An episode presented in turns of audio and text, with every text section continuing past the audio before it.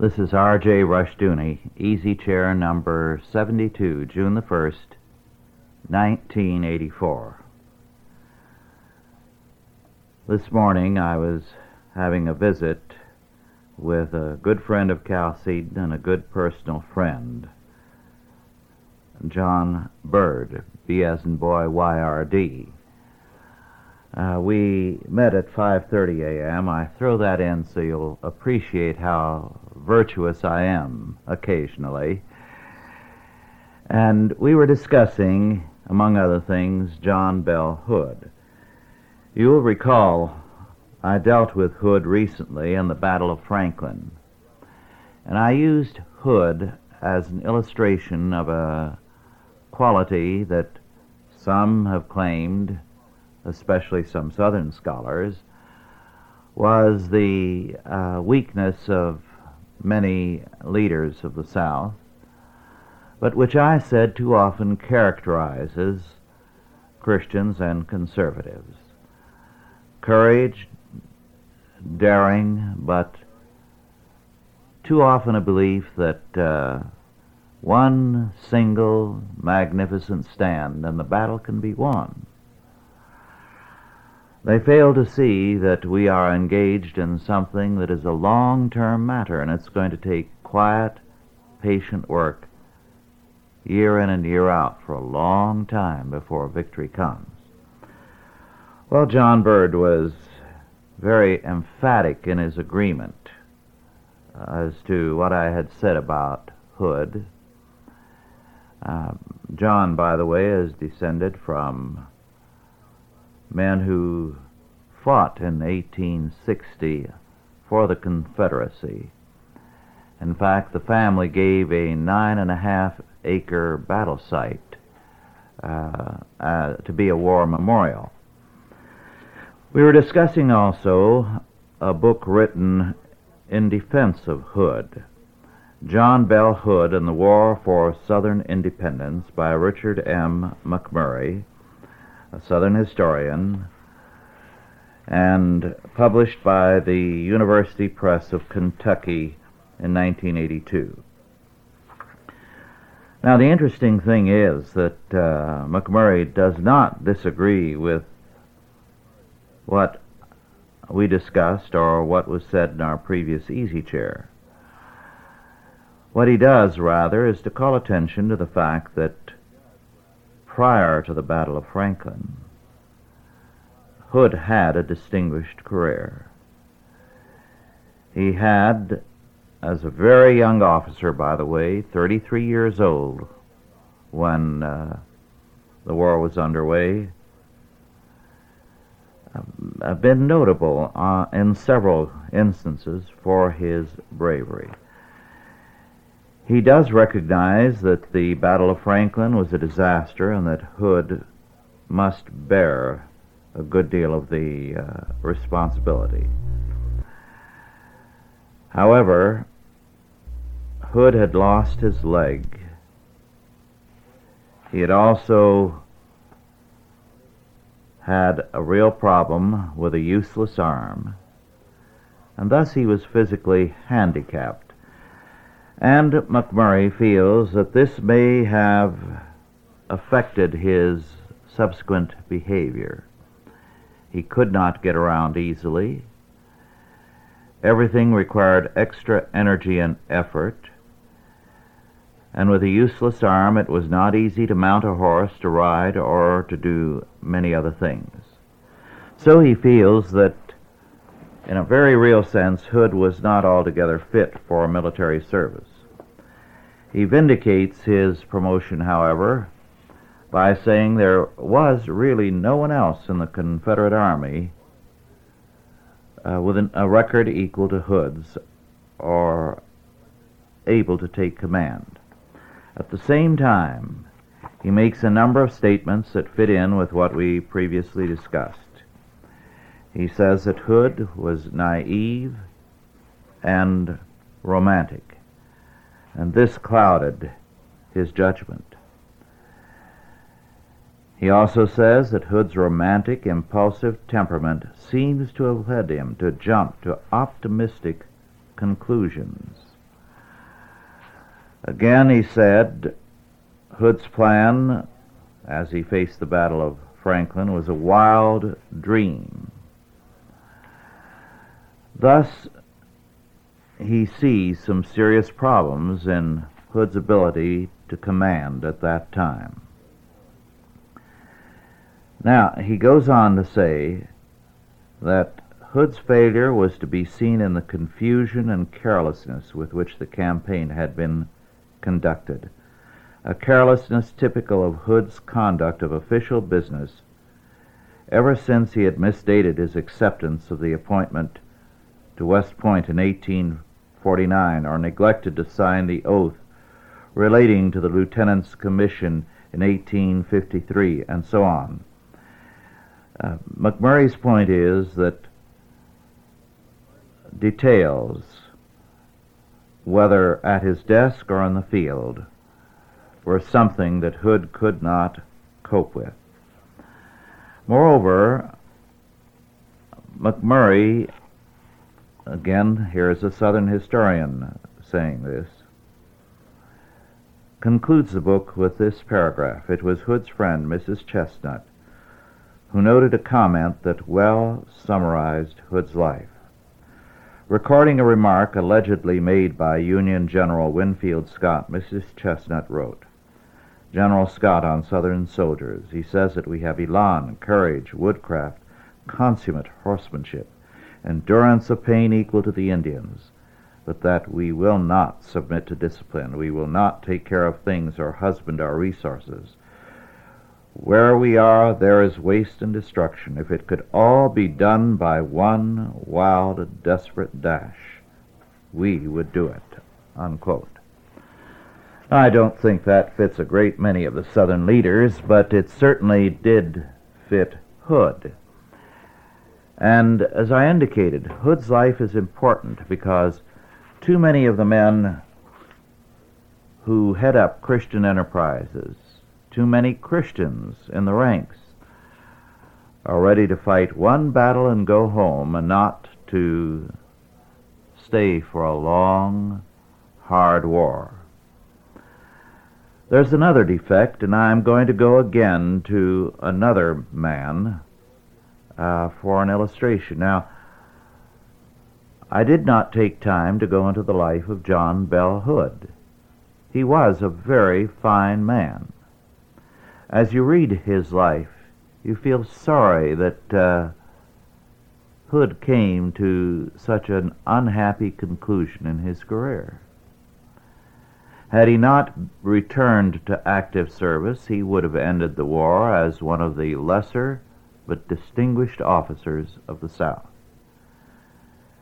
He is an appealing figure in some respects, a tragic figure in others. Now I'm going to another man far greater than uh, Hood was. Not an appealing man, but a very great man, St. Jerome. Because I want to illustrate again a weakness that is so commonplace on our side. Jerome was a crotchety figure if there ever was one. He was given to all kinds of prejudices. Anyone who wants to reduce Christianity and the Church Fathers and the Middle Ages and the Puritans and anything in Christian history to a caricature can go to, and often do, Jerome. And they can find all their warped ideas present in Jerome. Jerome held, and I quote, a clean body and clean clothes betoken an unclean mind, unquote. Here was a man who had abandoned civilization, so to speak, and he was hostile to everything that marked civilization. He was emphatic about the sexual act as being intrinsically defiling. He had an uncritical credulity. one has to say about Jerome that he was a nasty person. He never missed an opportunity to uh, be nasty. He was a brilliant scholar, an exceedingly learned man for his day, and the church, because of his scholarship, is permanently indebted to him. And yet, as far as an influence uh, for good comparable to Augustine and to many other figures, some far lesser, it, it just wasn't there. Jerome's work in the scholarly field makes him memorable. But when it comes to anything else, he was not. One of the problems with Jerome was he had an end of the world mentality. He was a lot like those nowadays who have rapture fever, which is exactly what Jerome had. He was always talking about the breakdown of civilization, which was real. He was insistent that uh, Antichrist was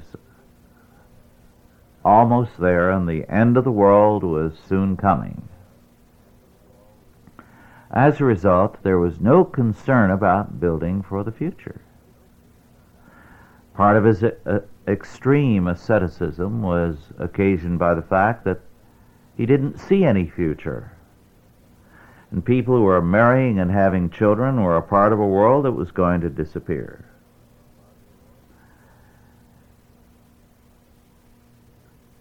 Now, here was a man who could have been a tremendous force in reshaping the future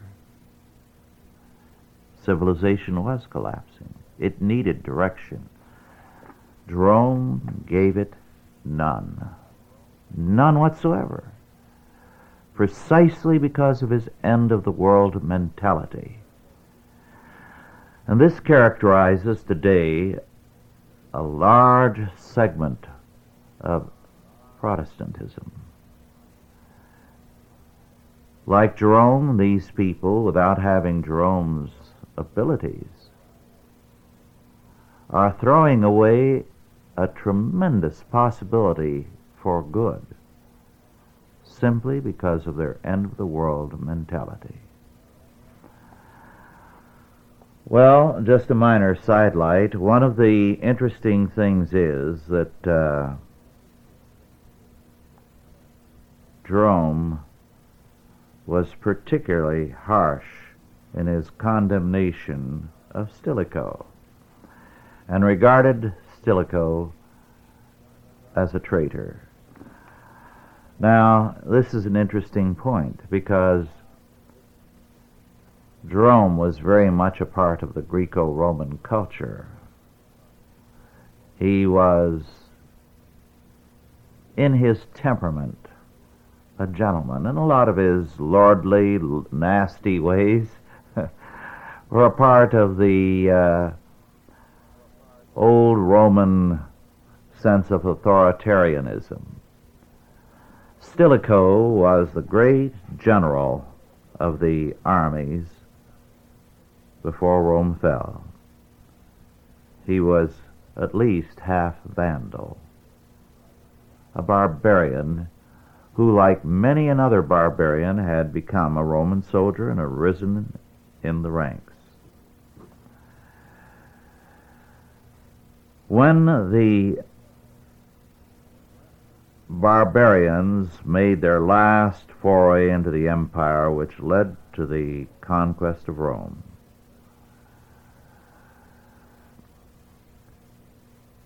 when possible, Stilicho fought and defeated them. On one occasion, when he realized that battle was dangerous, he persuaded the Senate to pay a huge sum of gold uh, to the barbarians to hold them off or at least give them an opportunity to spend the money while he prepared further for them. Now, Stilicho was the only brilliant military man Rome had. They also knew he was very popular with the troops. No one else could have led them. No one else was trusted. Because they were afraid that Stilicho, having saved Rome, would then make himself emperor, the authorities in Rome ordered his execution. The amazing fact is that Stilicho was so loyal to command, so faithful a military man, that he urged his men to continue to obey and to defend Rome under the vice commanders and handed himself over to execution, and he was executed in the presence of the troops. At a word from Stilicho, they would have all risen in rebellion. What happened, however, was that instead of continuing to fight under others, the army just melted away. They did not see Rome as worth fighting for when it did this sort of thing. Well, Stilicho had a vision of the future. Jerome did not. And Jerome despised Stilicho as a barbarian. I'm afraid there are a great many people today who are inferior Jeromes. They look at the migrants who are in this country. They look at all kinds of groups. Rather, they look down on them. They see no hope except themselves, their class. And like Jerome, they only look backward or look to a rapture. That backward look, that desire to reproduce the past, is nonsense. Christian reconstruction means reconstruction in terms of God's law, not in terms of anything that existed in the past. Everything in the past must be judged in terms of the law of God. We are in times that call for reconstruction. I have been, as some of you know, working on a study of church and state. In the process, I've been doing a vast amount of reading in uh, a variety of fields. In fact, among other things, this morning I was returning to John Byrd about a dozen or more books that uh, related to the matter. Well, one of the things I looked into was uh, a study by Henry A. Mess, M-E-S-S, an older study of some years ago, which begins as it deals with the state that this premise, man is a social animal. In terms of that, of course, there is nothing that uh, can exist above and beyond the state. The state is the highest point in creation. And he says that, uh, and I quote, it is a distinguishing mark of a state that there is no authority external and superior to itself, unquote. In other words, the state is God walking on earth. Nothing greater, nothing higher. Well, of course, this is the root cause of our problem. It is this faith that has created the modern world. Man has abandoned God, left him outside of consideration, and the result has been a disaster. One of the books that I was looking into, an older work, again, that I read some years ago, Frank Emmanuel's The Prophets of Paris.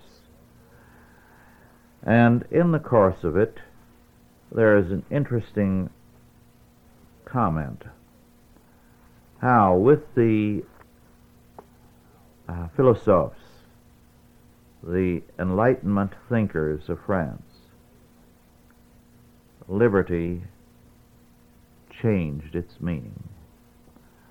We assume that liberty always had the same meaning it has today. Liberty in the Middle Ages had the connotation of a privilege. It meant that you had a responsibility and a privilege that went with that responsibility. Now it came to mean freedom to do things irresponsibly without accountability to anyone. It came to mean license. And of course, the consequences were that men began to be more and more irresponsible. In another older work, Roger Shattuck, The uh, Banquet Years, Shattuck makes the point that the uh, leaders in the avant-garde world of art in the last years of the last century and up till World War I spoke of the gratuitous act as the instance of human freedom. In other words, if you did something for no reason at all, then that was freedom. Lindner wrote a book some years ago about delinquents entitled Rebels Without a Cause.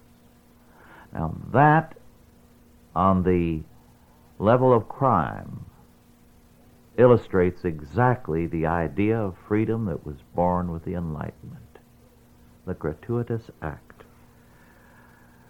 Doing something wholly, spontaneously, unmotivated evil is the term that Shattuck used. Unmotivated evil. Think about the kind of crime you read about regularly senseless crime. People shot by hoodlums who had never seen the person before. The gratuitous act, unmotivated evil, to have no reason. It is this that makes them little gods, to be without responsibility to anyone. This is, for them, complete freedom. Now, this kind of thing illustrates very clearly the modern temperament. When people say they want to get away from it all, what they're saying is they want to get away from responsibility, from motivation. Now, as it is commonly used, it has a somewhat harmless connotation but its roots are in this new concept of freedom that came with the Enlightenment to escape from the world of responsibility, of accountability, to step out of God's world and perform the unmotivated act. And since God has preempted what is good, then, as Camus said, it leaves us one choice the area of freedom is the area of evil. Thus you have what you see all around you today. It is interesting, by the way, that uh, Manuel and the prophets of uh, Paris points out the kind of thinking that these philosophes indulged in. The idea that any person should endure the trauma of rejection was to them unthinkable. In fact, Fourier, a later figure, went through a great deal of convoluted thinking to try to develop a system where no woman would have to say no to any man, even if all that was asked for was a dance. A world in which no one was refused. That was the goal. A world in which no one's feelings could be hurt. Now, again, uh, this should sound familiar to you because it is the kind of child training a great many parents indulge in. They don't want to hurt the poor darlings. They don't believe in original sin or depravity, and therefore they are out to do all that is possible to avoid a decision. And uh, to say the obvious thing or to do the obvious thing cannot be done for them. By the way, completely extraneously, that reminds me of the story of a man who, after about 35 years and 28 children, went to court and asked for a divorce on the ground of incompatibility. And the judge said, I find it hard to believe that you are incompatible. You have, after all, had 28 children. And the man said, Well, sir, I was trying to lose her in the crowd. well, on now to another subject. Watches have always been uh, very interesting to me, so uh, I enjoyed reading a book that uh, deals with clocks and the making of the modern world.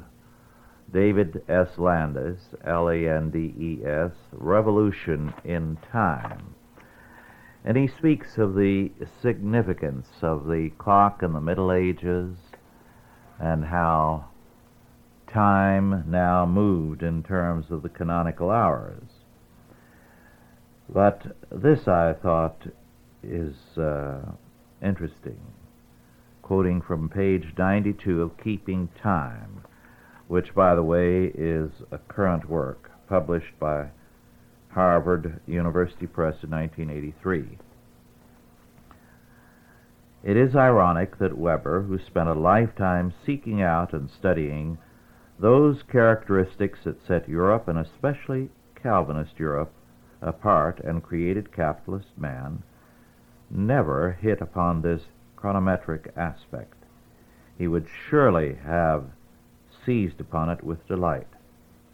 For to paraphrase his own formula, what the clock was to the cloistered ascetics of the Middle Ages, the watch was to the in the world ascetics of post Reformation Europe. The latter, in turn, usually brought their timepieces from Protestant makers. Calvin himself, so impatient of ornament and distraction, accepted the watch as a useful instrument and thereby enabled the jewelry trade of Geneva to save itself by reconversion. Augsburg, the leading German center of clock and watch manufacture, was a city divided between Catholics and Protestants in a Catholic countryside. In the period 1500 to 1700, of 189 master clockmakers whose religious affiliation is known, out of 284, 165 or 87.3% were Protestant. Meanwhile, in France, overwhelmingly Catholic, but with a small, active community of reformés, a disproportionate share of the leading watchmakers of the 16th and 17th centuries were Protestant. No one, to my knowledge, has done a quantitative sample, but a quick look at the standard biographical dictionary of French clock and watchmakers by Tardif reveals the high frequency of makers with Old Testament names, the Davids and Daniels and Isaacs and Samuels that were then characteristic of Protestant faith. So, when Louis XIV reversed a near century of tolerance and revoked the Edict of Nantes in 1685, he drove 200,000 reformés from the country and devastated the French watch industry. Some of the best of these refugees went to England, where the trade needed little help, but others went to Switzerland, where they did much to establish the mountain manufacture that would one day dominate the world. Unquote. Let me say something further on the subject. It was this sense of the value of time and the importance of the watch and the clock, the stress on the sentence from St. Paul about redeeming the time that gave Calvinism and Puritanism its particular vitality. This emphasis on time led to the greatness of the United States we also became a watchmaking center. The interesting thing is that in my lifetime and yours, we have seen the United States decline as a watchmaking center, and we have seen a contempt of time as a value a deliberate premium put upon wasting time, leisure or leisure time. And we have begun to fade as a country. At the same time, the importance on, on uh, of time and an emphasis on watchmaking has moved westward to Japan despise time and you despise your own future. It's time we gave serious consideration to that. Now, on to another subject. One of the interesting books I read recently, not available and not of general interest, was on the Revolution's privateers by C. Keith Wilbur, published some years ago. Privateering is something we do not hear much about today, but the interesting thing for us to remember is that uh, the Constitution in Article 1 gives Congress the right to, and I quote, declare war grant letters of marque and reprisal, and make rules concerning captures on land and water. Letters of marque and reprisal meant that people went into uh, legitimate piracy, so to speak, legal piracy.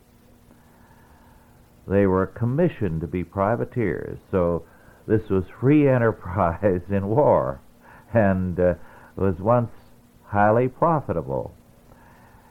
It helped uh, England rise to ascendancy as a naval power, and it certainly helped the United States in its early years.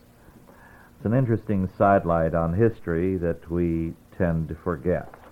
And while we did have some weaknesses as far as free enterprise is concerned, we did have, have some areas of strength and we still treated war as an area of free enterprise in those days. Now, on to another matter. I think it was before the election of Truman. Now, that's a long time ago. I wrote an article and uh, sent it to several magazines of the day. and it was routinely rejected by them all. And some few years ago, when I encountered it, I reread it and thought it was quite good. so I'm going to discuss it because this is an election year. What we fail to recognize is that because of a little gap in the Constitution, we now have a system of government which ensures minority rule. It ensures the fact that militant single issue minorities can capture and dominate the political scene. Why? Well, the Electoral College, as it was designed and as it should again be,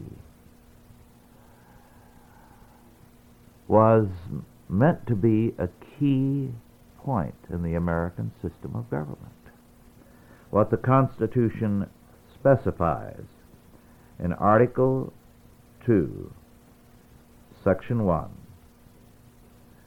each state shall appoint in such manner as the legislature may direct a number of electors equal to the whole number of senators and representatives to which the state may be entitled in the Congress. But no senator or representative or person holding an office of trust or profit under the United States shall be appointed an elector. The electors shall meet in their respective states and vote by ballot for two persons of whom one at least shall not be an inhabitant of the same state with themselves, and so on. Now, this is in the Constitution in the section on the executive branch of government. Very interesting point. So the Electoral College was intended to be an important aspect, a key aspect of the executive branch of the United States government. Moreover, did you note what the electors were to be? One for every congressional district, and one for each senator. So there were to be two electors at large from each state, and then one from each congressional district. Now, they did not tie the electors strictly to the electoral district. This was the gap. They meant it to be so, but they hesitated to tell the states what to do. They believed it was the only sensible thing to do, and they left it to the states then to require it. What happened?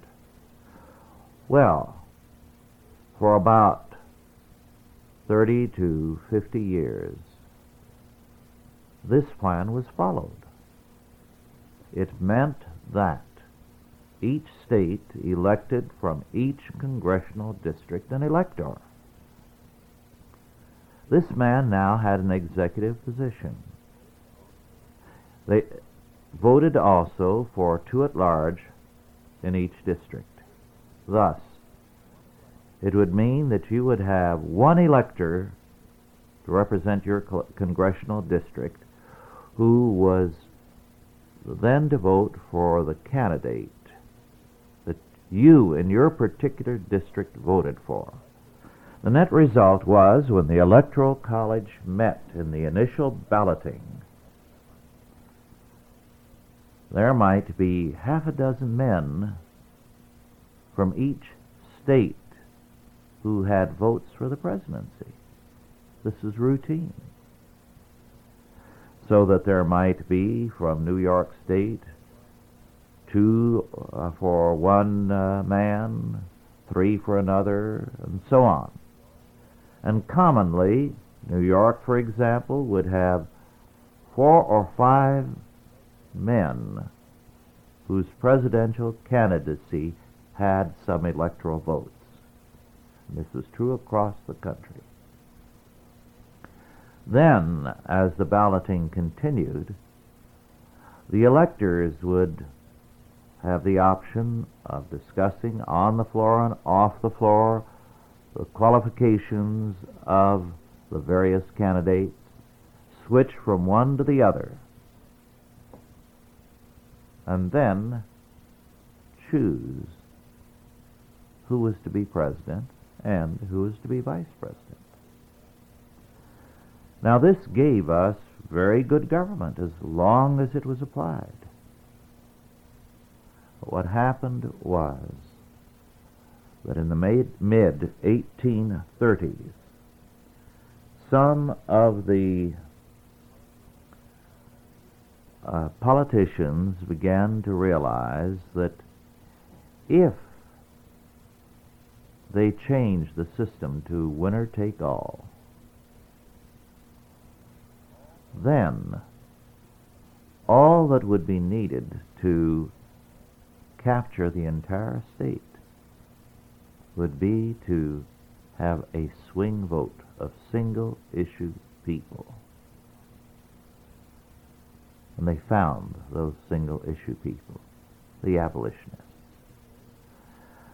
The interesting thing is that in 1800 and 1820, outside of South Carolina, the southern states were agreed that something had to be done to abolish slavery. Virginia came within one vote of doing so at one time. The only issue was how, gradually, that is, with each new black child, independence for all those born, all at once with compensation, in which case, who was going to compensate the owners, and so on. The abolitionists made the South defensive of slavery. Well, in some of the northern states, as these abolitionists now began to dominate the campaigns, it altered the course of American history. And little by little, all the states swung over a period of time to the single issue voting as the domineering fact. And we have since then had this country very much steered one way or another by these single issue voters. It also meant that previously a political boss could only control a congressional district. Now it meant that a political machine could dominate the state if it could placate the single issue voters. This one point has continued to create nothing but damage for the American system. Now, periodically, it is proposed that the Electoral College be abolished, which would only confirm the evil we now have. It means the majority takes the state, uh, and the majority usually means that the single issue minorities are the ones who are placated. And those who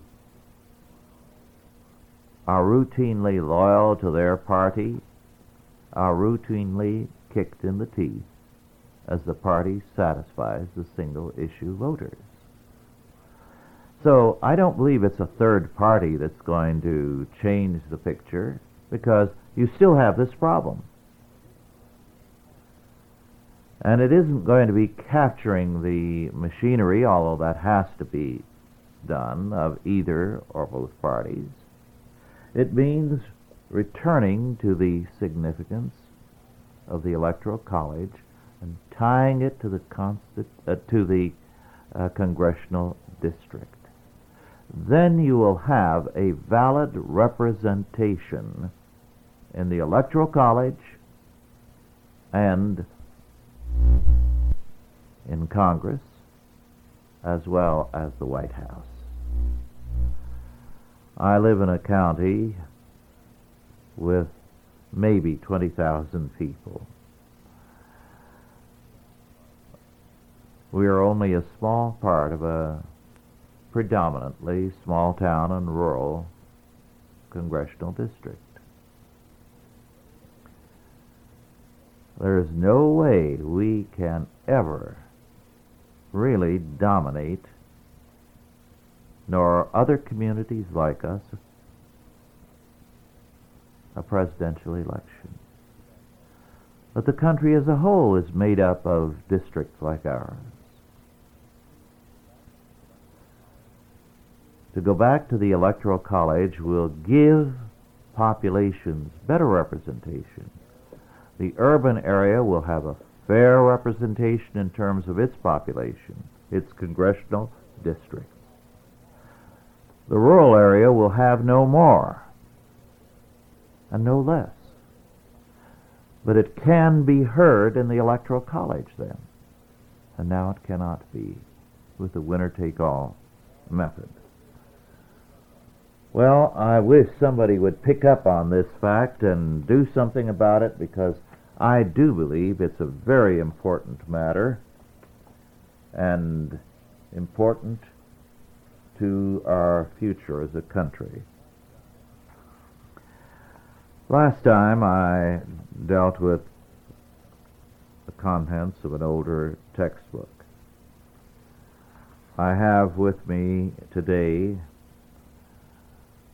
from the 1890s, I believe 1897, yes, a Silver Burdett second reader for second grade children, Stepping Stones to Literature. And it is slightly Christian here and there in a way that the 1919 one was not. It does stress a lot of good moralistic fables. For example, uh, the blind man and the lame man. Uh,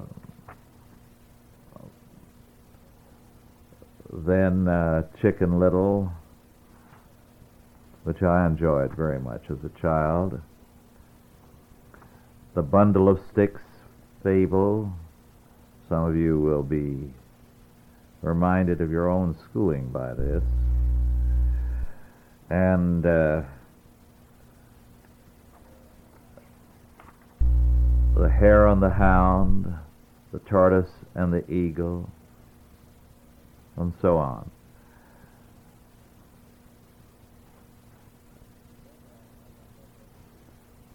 And then a, a number of little stories designed to teach, like this one, The Boy and the Nuts.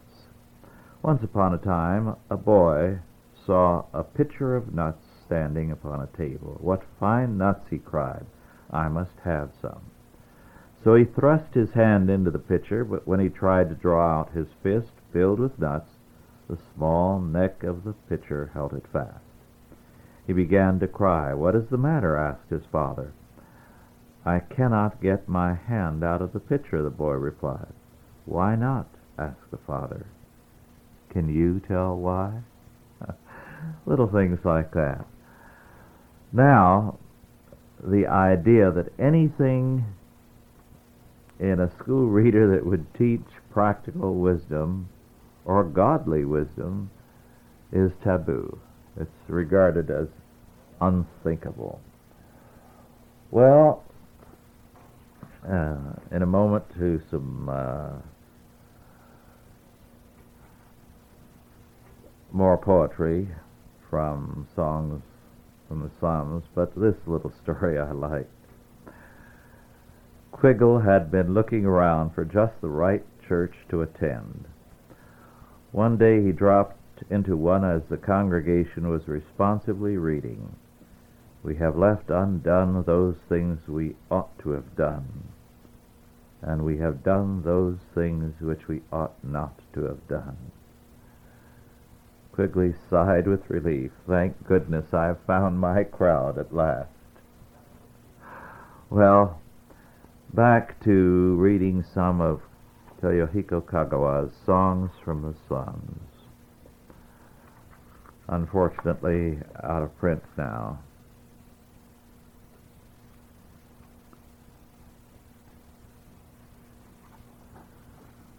So much here. Let me see. Where will I begin? Mokuren. Above the temple wall, great waxen blossoms bloom. Gleaming boughs alight with white against the gloom, beautiful from morn till even, up, up they climb, trying to peep at heaven. Flowers alone, green leaves not yet unfurled, the only lovely flaunting things in all the chill, drab world. The earth and I are drab and tired, but very, very soon we shall be mad with beauty when the fairy cherries bloom. This one, the moon looks down. A drunken man was going through a soldier's drill outside my door. About, face, forward march, he called. The alley echoed to his fierce commands and trembled to his tread. Suddenly I sprang before him, mimicking his words, About, face, forward march, repent, and turn to good. But I was frightened at my own loud voice, and as I lit my lamp my knees began to shake because I thought, What if he comes to stab me with a knife? But no, he entered saying, Yes, your words are good. Yet as for me, the God of heaven has cast me off, and how shall I believe that he will save? But say that you will save me. For I know that you are on the slum to save the poor who come. Troubled, there I sat upon my pallet, what to say to him to move his heart. And last came words of love, silently. He sat and listened.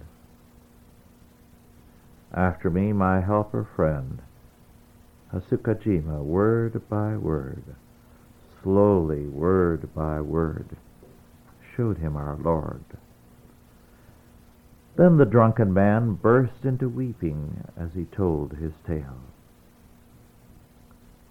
When he was two weeks old.